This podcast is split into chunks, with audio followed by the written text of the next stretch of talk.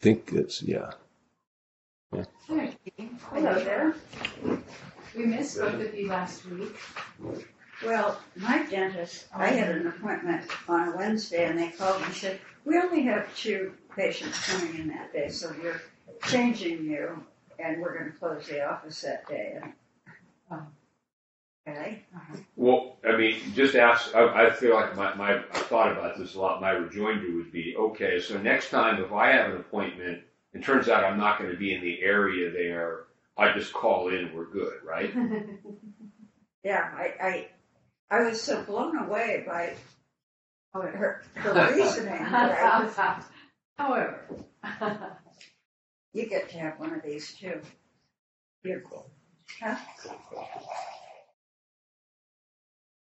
Mimi, did Griselda print out your uh, thing for you? You have to have your own one, please. But she... You're comprehending. Yeah.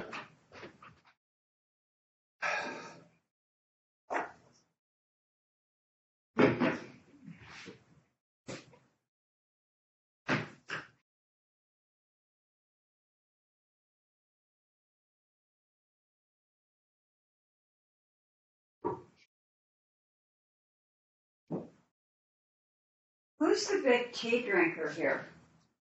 Um. I don't think there is one. So there's two cases of it down in the kitchen. Oh, like, oh, down there. No, I, all, teachers have it on Sunday. People have tea. Um, all the you know afternoon green tea now and then. So yeah, a lot of people drink it. How, how's tea for you? Let me see how I can. There, there's a great variety there. Mm-hmm.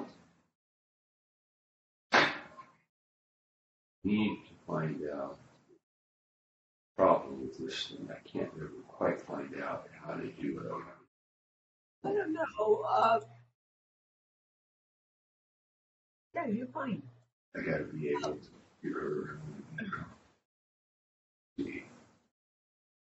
My, um, oh, there we go. Okay. Mimi, did you get your thing printed out?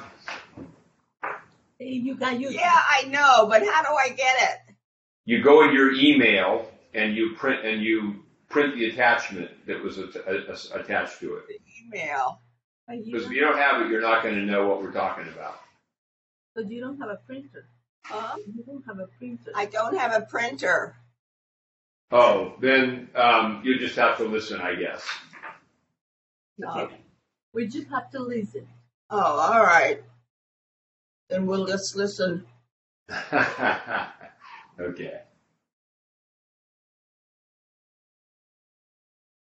Oh, that's right. I got to do that too. Okay.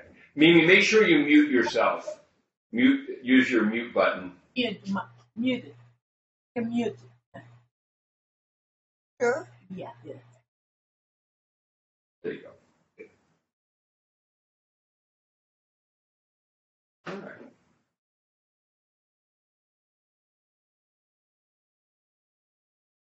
Hello, Elizabeth. Is Jack okay? Morning. Oh, no, Jack was traveling. That's right. Okay. Carolyn is getting treatments for cancer, though. Uh, they found something very early stages. So she, she's having some stuff. Carolyn. Thanks for that. Um, if anyone wants to have a copy of what we're going to talk about in front of you, there that is. Okay. So we have another minute or so. Is um, she sharing what type of cancer? I think it's breast. Oh. Yeah. There's some things found in there at very early stage. That's the least scary of the bunch, I think. None of it's fun. Well, none of it's fun. We've got, certainly had a number of people survive that. Yeah, exactly. But, uh, in the early stages. Yeah, I mean, that's Susan. Right. That's right. Susan? Susan. And I'm Carol, and this is my husband, yeah. Dean. Hi, Dean. Hi. Everybody's name is Susan, so I should be able to remember that. If not, it's low risk. What is your name? Susan worshiped with the Armenians on Sunday All right. in Glendale, in All Little right. Armenia. And um, it was in Saint Mary's Church in Glendale. Okay. It's, a, it's an old, must be Protestant church that they've been in for a long time. But it has that structure of a Protestant church okay. rather than the dome and the Armenian yeah. style. But they, when they cross themselves, ninety percent of the time when they cross themselves, they touch the ground first. And then they do the sign of the cross. Do you know that tradition? I don't know that. We didn't either. And Eric has been in many Armenian churches, but it was new to us. Um, and, but that was that was how they did that. Hmm. What does it mean? I think it means bless bless the ground of this church. Okay. You know, in the name of the Father, Son, and Holy Spirit. Uh, you know, this place. You have to be limber. Yeah. Right. Every time yeah, this calisthenics, we thought we kind of got up and down. Yeah. Get Every ground. time they touched the ground, I thought we were sitting down. It's like, oh, no, no, we're not. We are doing something else here. Because you know, they standing the whole time? Like, uh, not the whole time, but a majority of it, yeah. Yeah. So, yeah. Okay. And it's three hours. Oh. Yeah. Three? Yeah. That's a regular service. That's not the vigil. That's not, that's their regular service. It's three hours. Yeah. But if you know it and because I know how it goes, so it's not, to me, it's not that taxing. You know? Well, if you, you have to, I, I think it's right, just as a theory of worship, that you have to enter into the reality yeah. of what you're entering into. Yeah. If you if you process liturgical time in modern economic time, you're right. being patient. If yeah. you if you with Saint John come up here yeah, to see exactly. you, it, it's a different dynamic you're and participating in. It's lovely to worship with other people that you don't know, that you find you know you have that in common with. I, I like you know doing that. So, all right, let's begin. Let's all pray. Right. Bless the Lord who's caused all holy scriptures to be written for our learning. Grant we may in such wise hear them, read, mark, learn, and inwardly digest them, that by patience and comfort of thy holy word we may embrace and ever hold fast the blessed hope of everlasting life, which thou hast given us in our Savior, Jesus Christ. So um, I thought we'd spend a little time with uh, a chronology. So I've sent you all something out, which is a... Um, Actually, a thing I created, gosh, this may be thirty years old, for a, um, um, I think it was either, uh, it was an Old Testament class I took, and the, the teacher was big on chronologies and made me big on chronologies. Because I, I realized why, why chronologies? Because I think if we just open the Bible up and start reading it, we're, we're not really clear about where we are in the story. And what's happening may seem like a somewhat random event. Uh, but once we place, once we know when reading a book, oh, it fits in this place in history and it's dealing with these things, it begins to have some thematic coherence.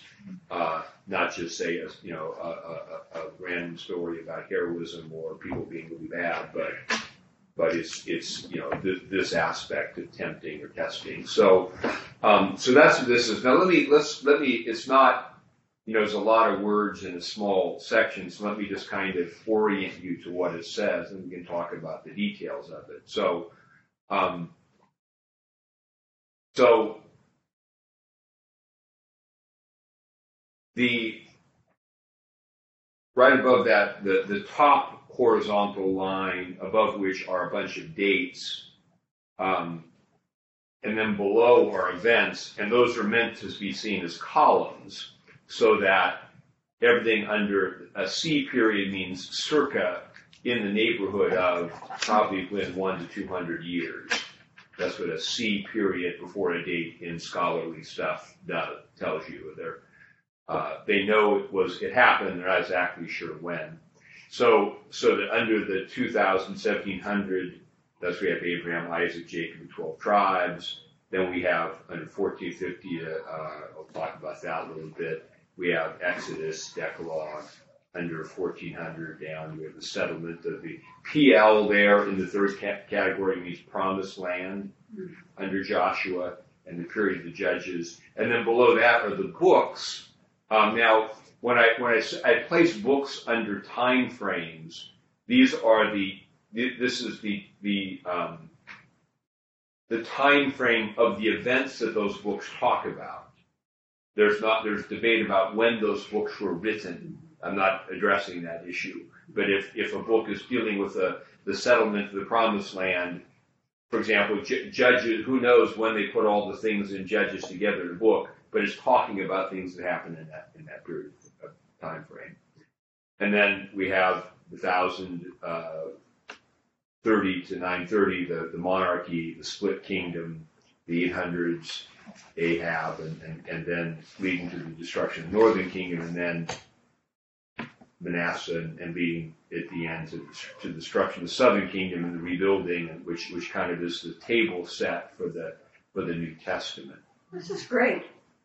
So I love this. Yeah. Good, that's helpful. So. Yeah. And so I, I thought we kind of talked through this a little bit. And um, my note above, I says the Old Testament begins with prehistory. Events that cannot be dated with any certainty based on archaeological evidence. This includes everything before Abraham. So Abraham lived around two thousand B C. We think, if you think about Abraham as being about before, as far before Christ as we are after him, give or take one hundred years, it's a good rule of thumb. So, so that so it just helps us to, to get our arms around that. Now, um, when we talk about prehistory, we don't mean it didn't happen. We mean um, there are events that, ha- that, that in, in modern sort of archaeological terms, there's not like excavations that deal with the period that it's, it's, it ends. We don't know. We don't have a, um, you know, a, a arch, you know, so and that's that's what I call prehistory. We don't date it. And there's a lot of debates about how old, how, we, we were talking about earlier, Carol asked the question, you know, how old the world is, where are the cavemen and all that. We're not going to answer that today, so uh, I, I will not allow it to be sidetracked. I'm happy to do a separate Bible study where we get some resources and talk about those things if you'd like to do that, but we're going to stay focused here because um, there are a lot of digressions that could occur. So prehistory is everything before Abraham. And then um, after that is um, things that have a, a, a date, although some dates are in dispute, and we'll talk about that a little bit. Um, the biggest question mark in biblical dating is the date of the Exodus. And so if you see in the second category, I say circa four fifty to twelve fifty, um, the traditional date of the Exodus is something like fourteen forty or fifty B C, based on some things that are said in the Bible about the generations from here to there. Some of the modern archaeologists wanted to put that back to about twelve fifty B C and, and claim that they, um, that that fits better. Again, we're not going to adjudicate that today.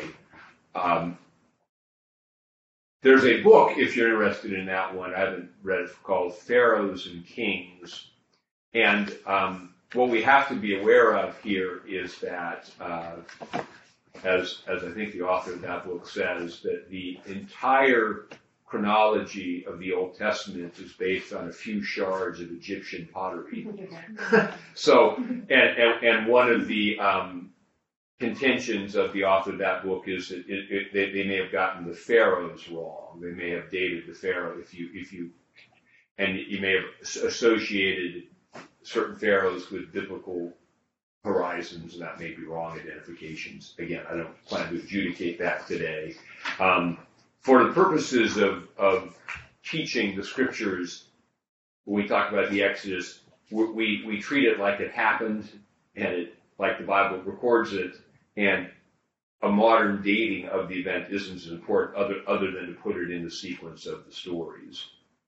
So, so the fourteen fifty to ten thirty sort of overlap each other, and those things happen. Well, so fourteen fifty to twelve fifty, it's really in some ways, you know, either or. If you're a more, if you're like the traditional biblical dating, you're going to say the Exodus took place in fourteen fifty, about the fourteen hundreds.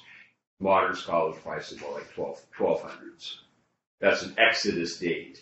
Then after that, from fourteen fifty, whenever that took place, um, you go through the wilderness, and then you then you have uh, you enter the Promised Land, and you have the period of the Judges, um, and so that's that's what goes from fourteen hundred, circa fourteen hundred. So, yes, may I should clarify this so that um, if you look at the date circa fourteen hundred in the third column, I might actually correct that a little bit. It's meant to just be the approximation of the ranges in the top of the second column.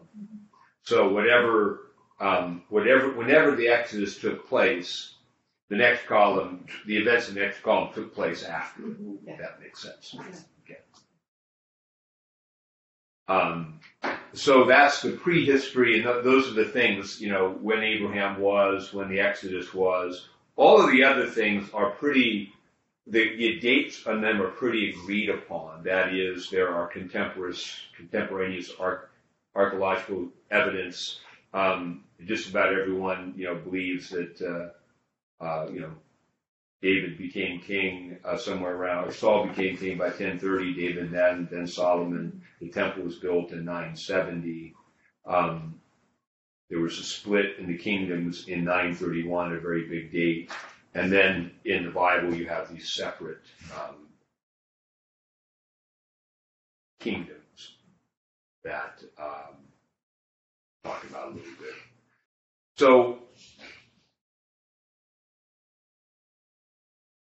prehistory, going back to my notes at the top, prehistory covered by Gen is covered by Genesis one through eleven, and that's the creation, the fall, the flood, the Tower of Babel. Again, no one's, you're, you're, you're, we're upset suggesting these classes, these things didn't happen. We just can't date them in modern terms with certainty. Dateable history begins with Genesis twelve and Abraham. So any, uh, any questions about any of that overall thing? And then we'll kind of maybe walk our way through the... What is P L? Promised Land. Oh, Promised Land, okay. Good to know. Yes. When you're, I didn't have a really great program, so trying to fit things in columns. No, I just abbreviation of words is very significant. Yeah, I don't. I don't want to miss the Promised Land for sure. So let, let's kind of walk our way through the the biblical story a little bit, and we and we know uh, in the events we'll kind of summarize to get up to where we are on the chronology. So. The Bible tells us about the creation of the world in Genesis one, and I would I, I would um, advocate for the view that to get involved in debates about when that happened is is not usually very fruitful, because mainly because. The author of Genesis didn't intend to answer that question. He's an ancient Near Eastern writer who's interested with um, meaning and uh, purpose, not fact and date. And so what the Genesis creation narrative tells us is that, and it's also the other thing that, that if you are interested in the book about um, This, that, let's probably have it over here. The um, Jewish author, whose name is Nahum Sarna, has a book called um, Understanding Genesis, and a second one called Exploring Exodus. And he deals with a lot of, um, I think, my understanding.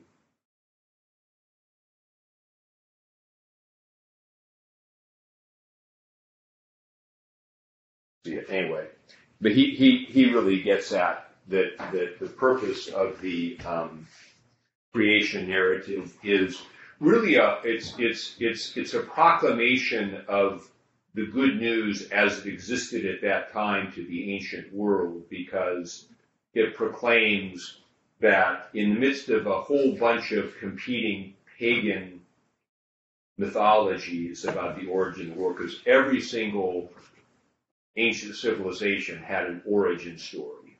Mm-hmm. And the origin stories of the ancient civilizations contemporaneous with Genesis, there's a Babylonian uh, myth. There are only fragments of those myths around, so people reading them, trying, they kind of figure out what they what they are, uh, which is another testimony to the truth of the biblical account that it actually survived, because maybe it talks about the living God. But um, they all posited that um, the creation resulted from war. There, there were many gods. Creation resulted uh, from uh, conflict between the gods. Uh, humans were often created to provide menial labor, manual labor, to, you know, to, to serve the gods, who were, you know, kind of angry, vengeful. And so that's, you know, so a lot of the, the, the, the, the ancient ideas of sacrifice were about, about appeasing a god who's really pissed, you know, and, and, uh, are, are, so when Genesis comes to that milieu, it, it, it, it, it, um, sets forth a God who creates the world, um, by his word and by his spirit, and that there's no other thing that is, um, not subject to him. And even in the creation narrative, when it gets into creating stars, and those are thought to be gods in a lot of pagan civilizations. So the fact that God created and then named it shows that he has sovereign control over it. So that's really its function in the ancient Near East, is to proclaim sort of good news of God's sovereignty, the one true God who created the world with order and beauty. And, and not out of anger. Not out of anger, out of the fullness of his love. And this is very important for the Christian era, because it's it's the more you reflect on this, the more we we see the great parallels between, you know, Genesis and the incarnation. Because again, in Genesis we talk about this a lot, but God created by speaking through his spirit. And in Christ, God speaks through the Word made flesh, and then sends the Spirit on Pentecost to, to renew. So the, the parallel of God's activity, and in both cases, it is a God who who who is um, love within himself, uh, who decides to to share what he has with the creation, out of his fullness, not not out of need. And there's there and there's an, a clearly, you know, ethical basis throughout Genesis that God, it, you know, God, man made in his image, must be like God in terms of how he he cares for things and, and creates things. So that's the main point of Genesis. And then and then Genesis one, of course. Genesis two tells us about the the, the, the sub-years of creation of Adam in greater detail. And then Genesis three tells us about the, the fall. Um, and again, to, to me, to me, the, the, the, the truth of Genesis three, when you read the, the, the narrative of temptation and uh, fall, is how true it rings to the human experience. And people, ah, that's a mistake. You know, it's like, you, but you're missing that this, this is explaining to us that, that God made um, human beings in his image and made, and made them good. What brought evil into the world? Um, it was the human decision not to be subject to the word of God. And if you, if you think about it, that um, everything in Genesis one, when God spoke, it just happened. And alone among all that God had made, uh, Adam, that's the essential Hebrew word for man, out of whom comes Eve, um, was given the ability to um, not do what God said. That's that's that's assumed. And now, it was never put as a test, in the sense that God said, just don't eat that. Gave you everything, okay. So the idea that you would have the freedom to do what he said not to do, but that so in, in the biblical narrative, evil comes in the world into the world through the human decision to rebel against God. And that informs these origin narratives, and, and these narratives of the world should inform the way we look at the world. Why is God doing this to me? Well, step back. Um, things happen because the world is disordered on account of sin, and we are all collateral damage of a lot of things, but it, it isn't God who, who in, in the beginning created it and said it's very good, deciding to nail you. That's just the way the world goes. What God does is come into that and provide a redemptive narrative in the midst of the chaos. And one of the key things about the flow of the early Genesis narrative is you have the creation of the world in, in order and beauty until Genesis three, when you have rebellion of man and sin, and then you have what essentially is a decreation. The, the, the creative process is reversed, and that which is in harmony and beautiful begins to be to break apart. First murder in Genesis four, the angels um, who who um, the, the sons of God saw the daughters of women, they were fair. They break through their boundaries. Adam broke through his boundary. The angels break. And of course, the angel already had broke through his boundary, because we know that the, that the serpent is an angel who uh, w- was where he ought not to have been. And then the result, when we get to to it, the flood of Noah, is the world is once again covered with water. If you think about Genesis one when it began, that's where it was. God brought order and beauty out of the out of the out of the water, out of the chaos, and now the world is covered again and goes back to, to so so it's decreation. And so this theme of of new creation that comes out of Noah, because um, Noah is both um,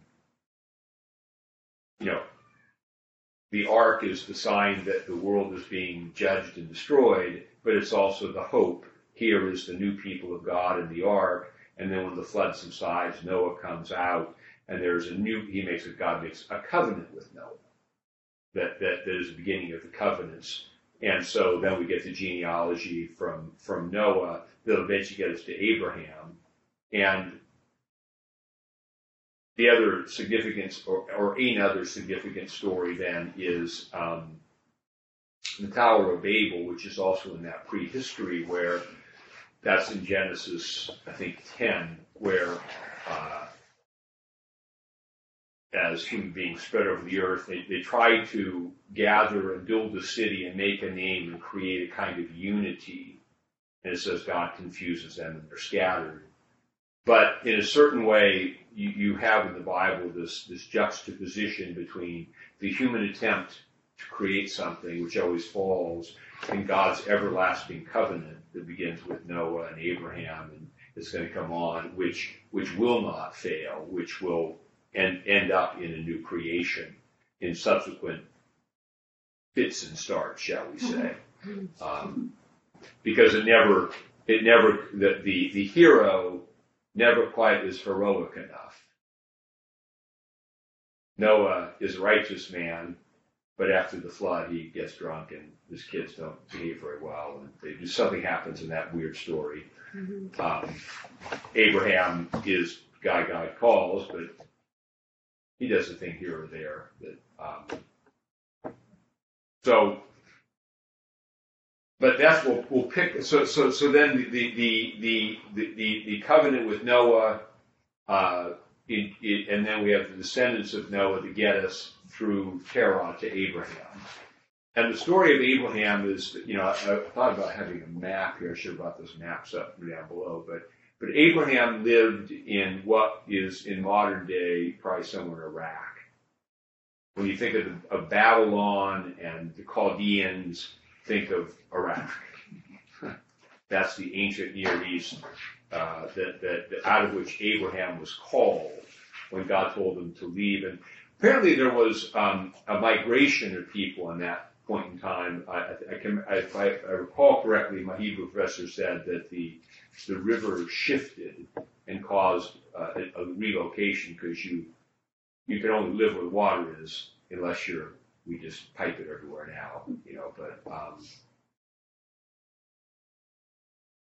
So, but the Bible tells Abram to leave his home and his family, and he goes to a place north of the promised land called Haran, and then he comes down into the promised land, and he wanders around it. Um, and so what that's, this is about two hundred, uh, two thousand B C, and what did, uh, what did, what was God's covenant with Abraham? What did he tell him to do? And what were the, what, what are, what are the, and this is all picked up in Genesis because Abraham doesn't live into Exodus. Um, he told Abraham to leave his country. What, what did he say he'd give him? Inherit, I mean, ch- children as much as the stars. Children, yeah. Land. Land and children, largely. Um, and prosperity would go well. Mm-hmm. And what was this? What was the um, the sign of that promise? Circumcision. Circumcision. He he he instituted the covenant of circumcision with him. Um, uh, although there's an, a significant thing that we should know um, that Saint Paul makes a great deal of hay about, which is that. Um, Circumcision comes along in um, Genesis chapter seventeen, I believe. I would take a peek at that because it's significant about Abraham.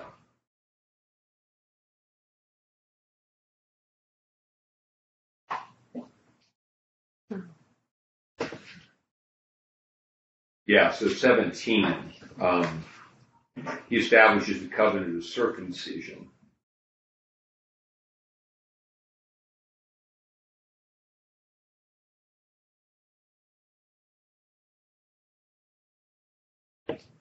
And that's where he has the miraculous child, Isaac, and circumcises him.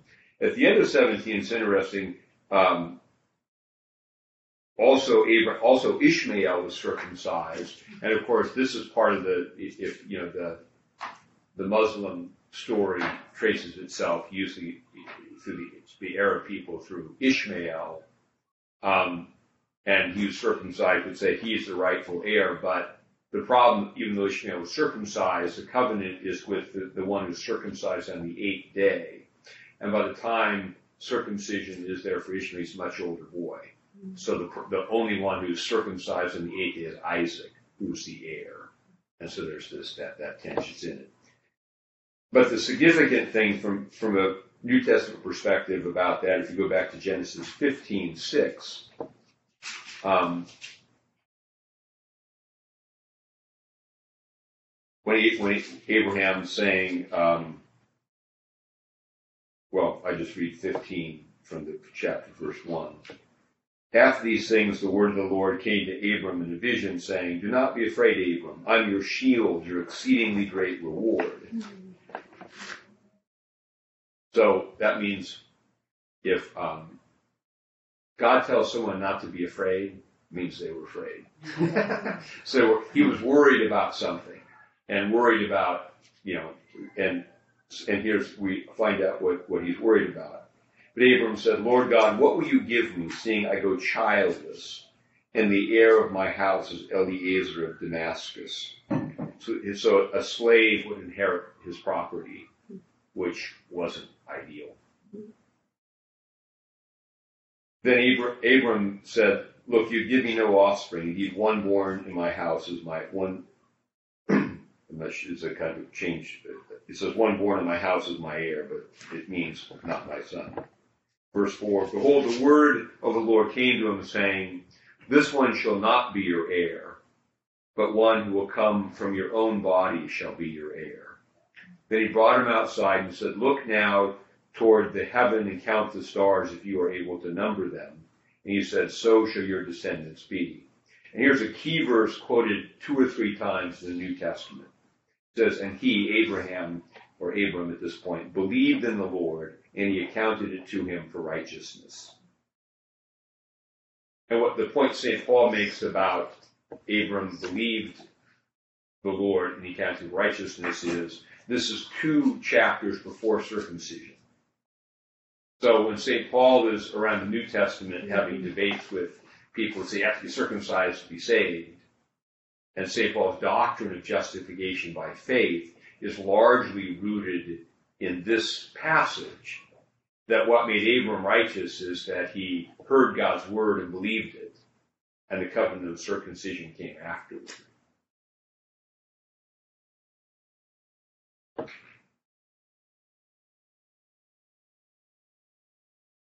Important. Yes. Important. By faith, not by work. By works. And uh, now,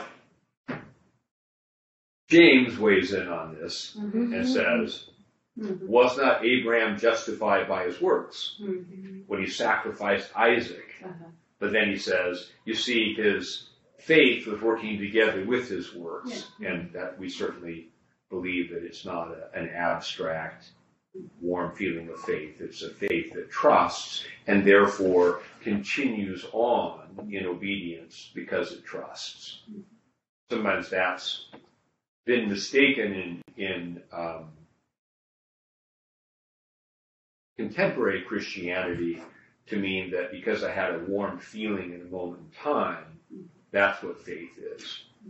But genuine faith may be initiated by an experiential encounter, but it is evidenced by the fact that that experiential encounter with God leads one to a life of, of, of faithfulness. Mm-hmm. And faith and faithfulness are really inseparable scripturally. There's not an abstract possession called faith that is separate from the living out of faithfulness.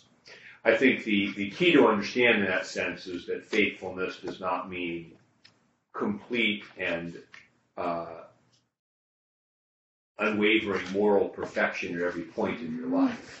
It means a continuing to hold on to Christ, and we, you know, we, we keep, we keep, you know, and that, that is why even the Old Testament, New Testament understand the reality of forgiveness to be part of holding on, because we can't live in relationship with God unless there's some way to deal with the reality that we don't always get it just right. But we don't reject it. We don't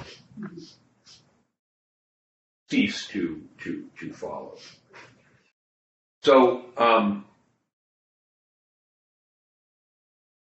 so Ab- so then then then Abram is, and when he has a circumcision, uh, he is, his name is changed to Abraham, and then he has um, his son Isaac. And then his son Jacob. And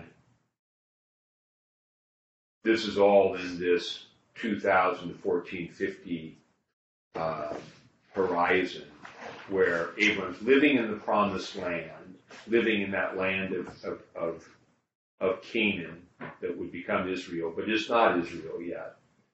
And yet he doesn't own any of it. And um, That's a significant thing. That's that's also used by Saint Peter as an image of the Christian life, that we are strained. Abram was what we call, Abraham was what we call a resident alien of the promised land. He didn't have any citizenship rights, but he lived there.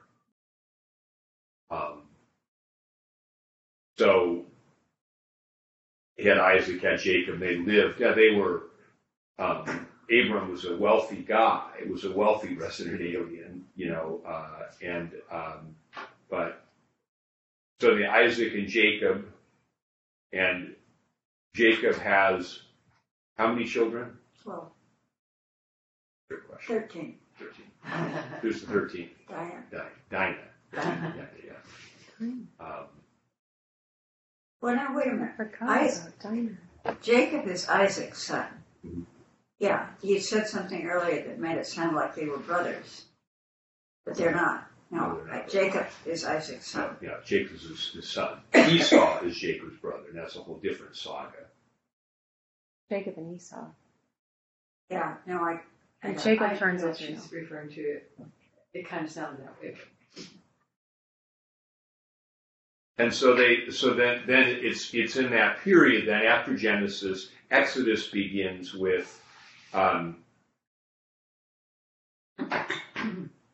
Israel has got, there's a famine in the land of Canaan, and that's that's the story that, that is told in um, at the end of Genesis. And well, there's a whole nasty story. Let's back up a step about Jacob has twelve sons, and there's one son they're all jealous of, Joseph, yeah. Joseph, who who's daddy's boy, who he gives him nice stuff, naively, I think, in the face of his brothers. And they don't like him, so they sell him to the Egyptians. And well, they're uh, going to kill him, so.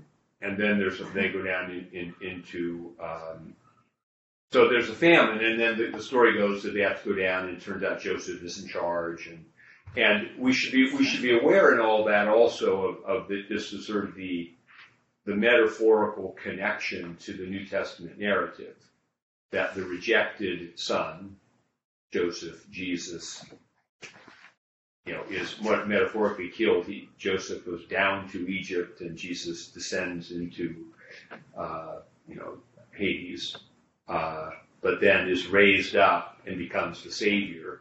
And there's a tremendous story at the end of um, that Joseph narrative where where Joseph um, reveals himself to his brothers in Egypt, and there are um, eleven of them, very apostolic, because there's only eleven left at that point in time. And they're in awe that Joseph is alive, eleven brothers looking at him, very much like the resurrection narrative, showing the apostles looking at Jesus alive. So the narrative, there's a tremendous narrative connection, thematic connection between the Joseph story and the, and, and the gospel. So we get then into Exodus, and the beginning, Exodus begins with the Israelites in Egypt. There's a period of time passes, um, and I uh, exactly when the, um, in this period from, say, two thousand to fourteen fifty, if we take the traditional date, exactly when that they came to Egypt there and how much time they spent there is a question, but they have a, a, a and then a, a Pharaoh rises who, who doesn't like the Israelites as much as the previous Pharaoh liked Joseph. He enslaves them, and then Moses comes to save them and lead them out. And that's the, um, the events of Exodus, how Israel comes out of Egypt, how Moses leads the people out of Egypt, um, and then they come to the other significant thing at this point. Out, they come out of Egypt, they go to Mount Sinai and get the law. So the date of the Exodus is also the date, roughly within a, of giving the law to Moses on Mount Sinai, where the covenant, uh, the Torah, that's what the Jews call the Torah.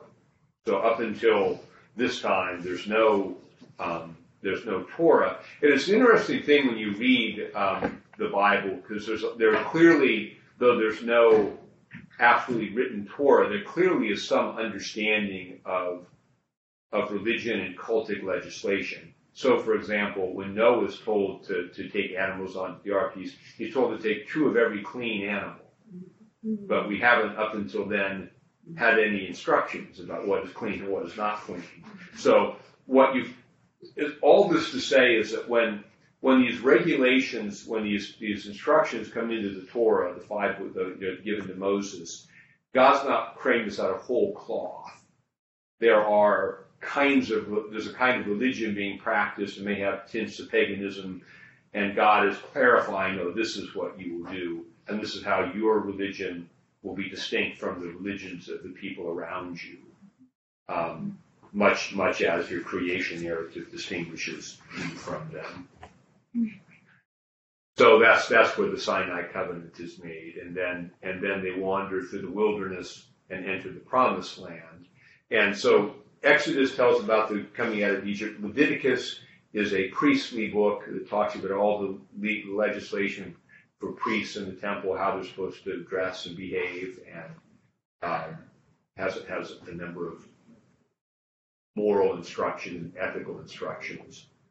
Numbers, we've been reading at morning prayer, chronicles the wandering of Israel through the wilderness, and, and it ends with, uh, and Deut- Deuteronomy, the last book of the Torah, the Torah, the five books of Moses, are Genesis, Exodus, Leviticus, Numbers, and Deuteronomy.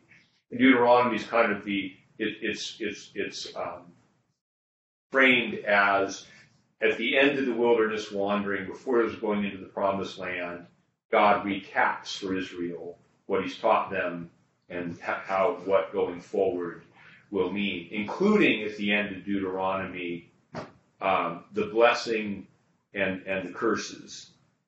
If you are faithful to the covenant, all these good things are going to happen. But if you're not, and they're fairly extended curses and graphic, but the main thing that um, that is, is said at the end of them is, I, I'm going to send you in, but if you're not faithful, I'm going to kick you out again. And so we just read an evening prayer, one of the books, um, Nehemiah. If you look at the very, very bottom right corner, we get to the rebuilding of the, of the temple. Um, Nehemiah, he, when he goes back, he he has a prayer we had in last night's reading about, um, you said that you'd kick us out if we didn't do it, and we're guilty, and you you were right. Now, now forgive us and be with us as we rebuild. So that's kind of what Deuteronomy, um, what Deuteronomy covers. A restatement of the covenant, and it's moving forward with its implications for Israel going to the promised land and beyond. And then, and then um, we just are morning prayer right now, reading how Joshua, Moses dies in the wilderness. He doesn't get to go in the promised land. It's another way of showing how all of the great patriarchs are not the guy who's finally going to lead Israel to the fulfillment. Moses dies, and so Joshua leads the people in, uh, uh, and Uh, in, in the beginning of Joshua is the story how uh, God again parts the Jordan River, like he includes part of the Red Sea. People cross the Jordan and go in, and then uh, there's there's initial conquests that are notable, and um, and then Joshua and Judges is kind of like the good news, bad news. Joshua is they're, they're kicking ass, taking names, conquering, and Judges is, but they didn't kick these guys out, but they didn't kick those guys out, but this. And so at the end of Judges, when they sent to the prophet, we already have established unfaithfulness. Israel did not do what God said to do. And they're stuck in the promised land, a situation where they're, they're established there as the owners of the land, but there's native inhabitants, pagans, that they've taken over, and they've allowed their religions to continue. And so it was always a problem for Israel, because what essentially ancient religion had this idea um, that gods were somewhat regional. So, um, like, you believe in the God of Israel as one big God, but, you know, up there in that northern valley you were planting your crops. Here you had to have a little something to this God. And that's the kind of the syncretism you get into. And you could say, well, how silly is that? Well, It, it, it translates in, into the contemporary world. People say, yeah, I believe in Jesus and he's Lord. But you know, at work, sometimes you just have to do a couple things to get by. Somebody had to make little arrangements here. And that's what that's the, the way that we get compromised, is we we make, and that's exactly what Israel did. And, and so you get these this this thing. What happens is eventually um, we should read this whole movement through the through the wilderness into the promised land as kind of metaphorical for the spiritual life. There are lots of difficulties people have with God's command to wipe out the Canaanites. We're not going to talk about those today. Uh, but we read those as um, now we in in in Christ are receiving the promise, and we're entering into our inheritance, and we enter more fully into the kingdom as we conquer the evil within us and surround us in our lives. And like the Israelites, when we begin to make little, little local compromises with things to get by, we begin to get undermined. We get spiritually weaker, and things we're supposed to conquer conquer us. So in the spiritual life, we fulfill the command to Joshua and the Israelites when we don't make those kind of compromises in our life. And when we, we say no to the sin, to, to things that are wrong. And this, we understand in the spiritual life, this is a protracted battle, spiritual battle, which is that we we mean to say no, we stumble, we come back and make a good confession, we but by slow perseverance in the discipline of saying no to things and yes to Christ, we, we grow into who we're supposed to be. Conversely, if, if we have a slow discipline of growing compromise, we'll be overwhelmed like the Israelites who find themselves subject to pagan rulers in a land that's supposed to be conquered. So Joshua and Judges deal with this period of entry into the promised land, the conquest of Canaan. And um, the book of Ruth is situated in there. In there, it's a book of uh, redemption for a family that also is genealogical because it gives us the ancestry of King David. Um, but it's an interesting snippet story of, okay, like, you get these these big picture stories of what God's saying, and here you get some fa- God's faithfulness to a family, a family, and especially a a, a woman, Ruth, who um, makes takes advantage of God's provision, because God in in in Ruth, um, Boaz is this righteous man who owns a farm. Torah says, you don't harvest all the field; you leave some on the ground. So the poor, and, and Ruth is out there collecting. And so it's, it's, there's a little bit of that influence of how uh, how redemption worked within Israel, how, how people who didn't have things, provision was made for them. And that would also, I think, be a, a clear distinction in Israel and the surrounding people, the concern for those who are less fortunate um, has always been unique among, among uh, people of God. And then, so the period of the Judges is a period where Israel is, is um, this is this period from, say, fourteen forty to twelve, ten thirty, um, between column second, second column, fourth column. Um, Israel is in the Promised Land. And the, the book of Judges, if you've read it, it it's like Israel uh, uh, made compromise, became slaves to this. They cried out to the Lord, and he sent this judge to stand up and win back, you know, freedom. But then they digressed again and fell under slavery. And then God sent this judge who raised up, and this judges are people like like uh, Samson is one of the, the judges, and, and this guy named Jephthah. Very some problematic stories in, in that book. But um, at the end of Judges, they uh, Israel is. Um, They seem to get tired of that, and they ask for a king. Yeah. And God doesn't like that, because God uh, thinks he's their king and wants them just to trust him. And when they do, it works out fine. And it's kind of interesting we do that rather, rather than wanting, you know, taking responsibility, personally faithful. I want someone to do it for me. Like uh, my friend Mishkin used to used you say that Episcopalians viewed the priest as the person they paid to be Christian for them.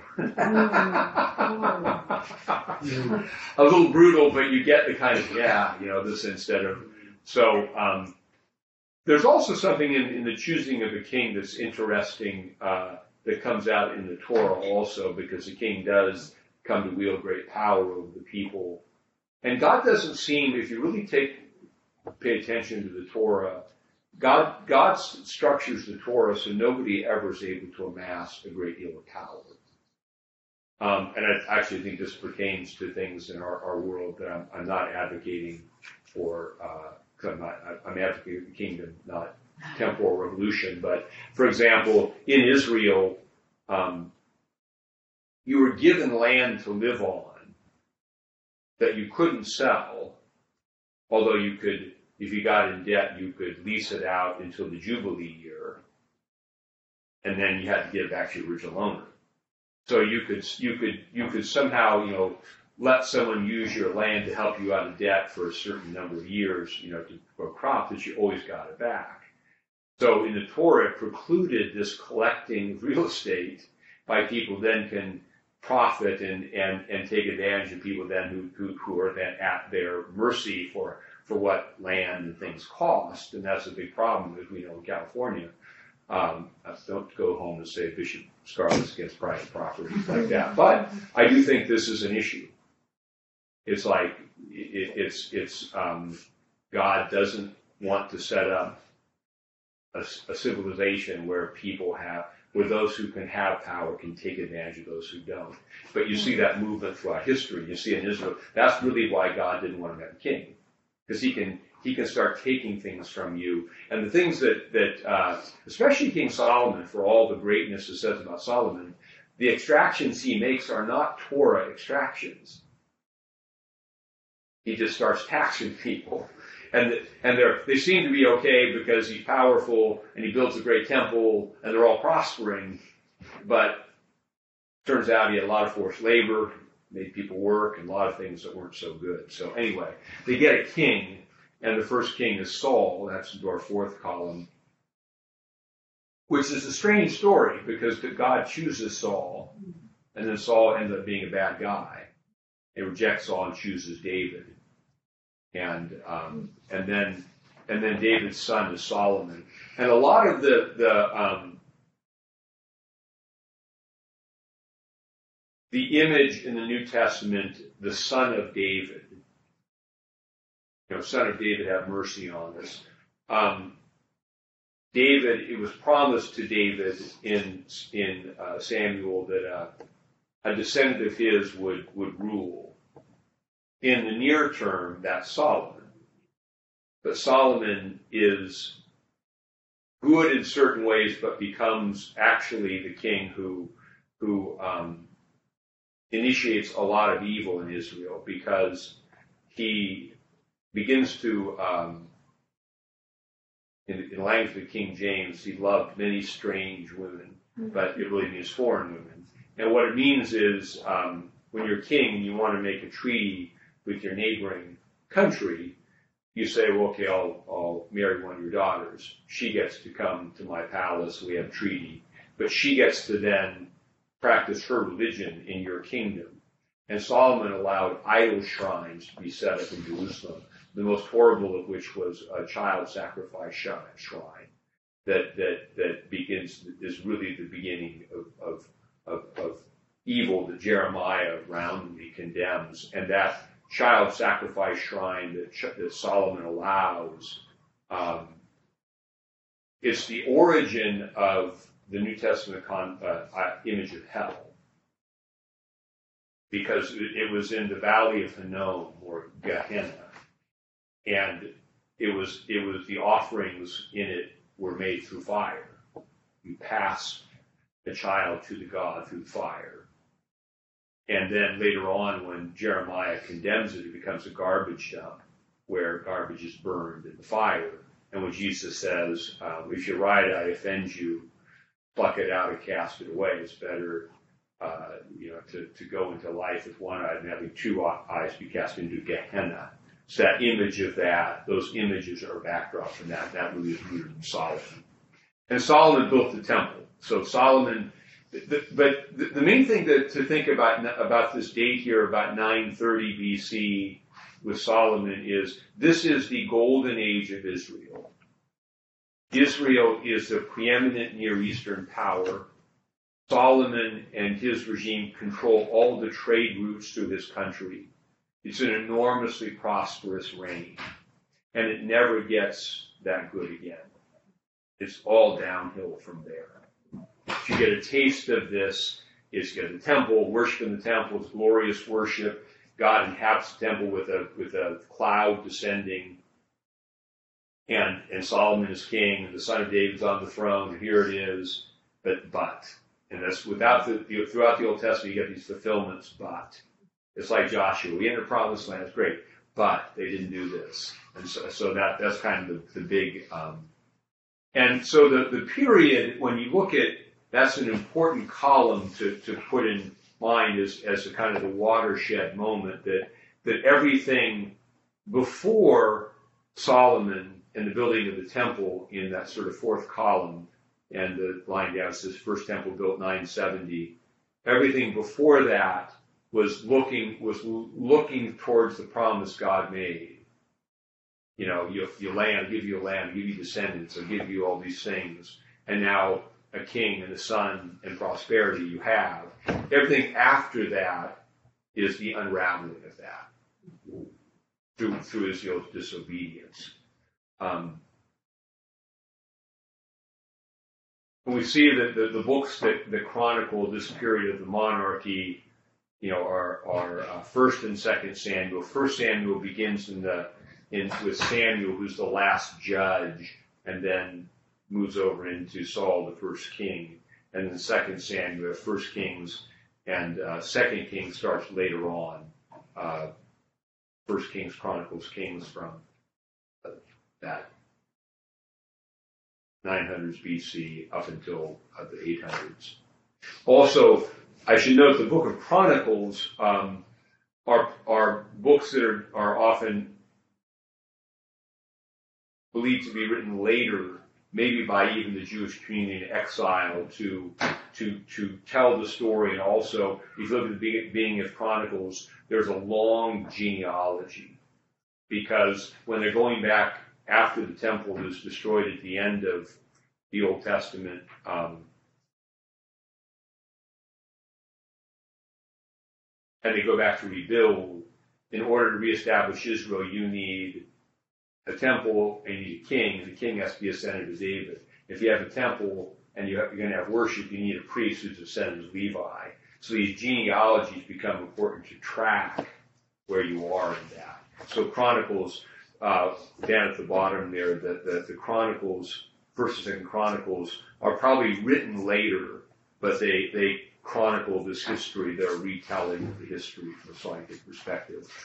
Um, we should note there for the Psalms, I put Psalms under that column under David, but then it, I, I put the arrow way to the right, because some Psalms I think are clearly written by King David, but some Psalms are clearly not written by King David. So, for example, there's a Psalm that says, uh, by the waters of Babylon, we sat down and wept. We remember thee, O Zion, as the exiles after the destruction of the temple in Babylon. Well, that's clearly, you know, five eighty B C or five eighty-five B C, and David, who died four hundred years later, did not write that psalm. So it's a psalm tradition that begins there with David, but continues on with others as well. Proverbs is also, it's used, it's often um, um, the Proverbs of Solomon. But in, in a similar way, it's it's not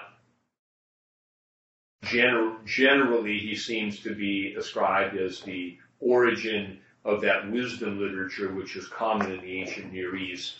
But he didn't. If you look at it, there's, there's, there's Proverbs that he probably didn't write. The collection just expands out. And Ecclesiastes, and that's a whole study in its own. Uh, the, the sort of wisdom literature books, which would be Proverbs, Ecclesiastes, um, and and uh, and they make different kinds kinds of points in there. Um, that was a a category of ancient literature, wisdom literature. Courts of many kings had, they write wise sayings, and so this this partakes of that only in the light of of the, of the wisdom that comes from God.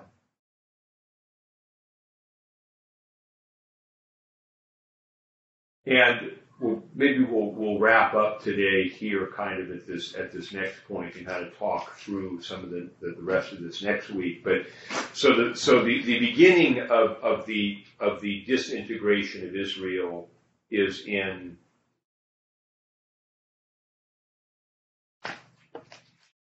nine thirty-one. So Solomon had he was this powerful figure who was able to control Um, Israel, and and uh, and he dies, and he has two sons, Jeroboam and Rehoboam, and they are not his father. Uh, well, Jeroboam's not his son, I, I think, but but Rehoboam is his son, and there, there are answers to a trivia question. Yes, but the champagne champagne bottles, yeah. You can get a Jeroboam and a Rehoboam of champagne. Um, but but his the, the story is told that in, in the scriptures that the people came to Rehoboam and said, if you lighten it up a little bit, we'll accept you, we'll be our king. But if not, and being the arrogant as, as young men often are, he said, ah, we're going to be, you know, so they had rebellion, and the northern tribe separated. So from that point on, nine thirty-one, this is important to understand about Israel, Israel's no lo- there's no longer one Israel. There's, there's a northern kingdom called Israel, with the capital at Samaria, and that's who's, who's uh, the king is Jeroboam, who's not a Davidic king anymore. He's someone God said, I'll give you this, this, this kingdom. And then there's a southern kingdom called Judah, with its capital at Jerusalem. And that's where the descendants of David continued to reign and continued to be around the temple. And when you read through the books of, of Kings, it'll it'll kind of go back and forth. And such and such year, this guy, this guy began to reign here, and this guy, so it kind of overlaps them like that. So um, we'll stop there today. We'll pick up um, next time, just kind of talking through the chronology of the rest of this. And the point of this, I think, to hold on to this, and I always, this is a, I was always... learn the Bible this way. Where does this thing fit? How does it fit in the story? It makes, that's always helps me to understand things. Absolutely. And so, hope this can be a reference. Again, reading this, okay, where is this? Okay, this is in this period of history. This is what's going on, and that can give some some understanding of that. We'll talk next to about the two um, separate acts of judgment: the Northern Kingdom, and the Southern Kingdom, and how that plays into the New Testament. So, all right. Let's pray. The Lord bless us and keep us. The Lord make his face to shine upon us, be gracious unto us. The Lord lift up his countenance upon us, give us peace this day and forevermore. Amen. Your, your book is there. It's just sideways, Understanding Genesis. Okay. Okay, good. good. Yeah, that's the thing. Once is interested that it's. Um, okay, thank you. The Jewish guys are great because they don't get into a lot of stupid scholarship. They just tell you what the book means. I mean, they're ignore it, but they don't. A lot of the scholar guys, they're you know, one hundred pages on who might have written this or not. It's like okay. So, anyway, good you had with us, Mimi, Griselda. I, Mimi, we can send you a copy of this so you can have a hard copy in hand. We'll try to get that to you this week for next week. I'll send Griselda, I'll send a couple copies. You can have one. Oh, that's good. Lady, good to see you online. Elizabeth, Connie. Right. Thank you. Oh, do you want me to push? Yeah.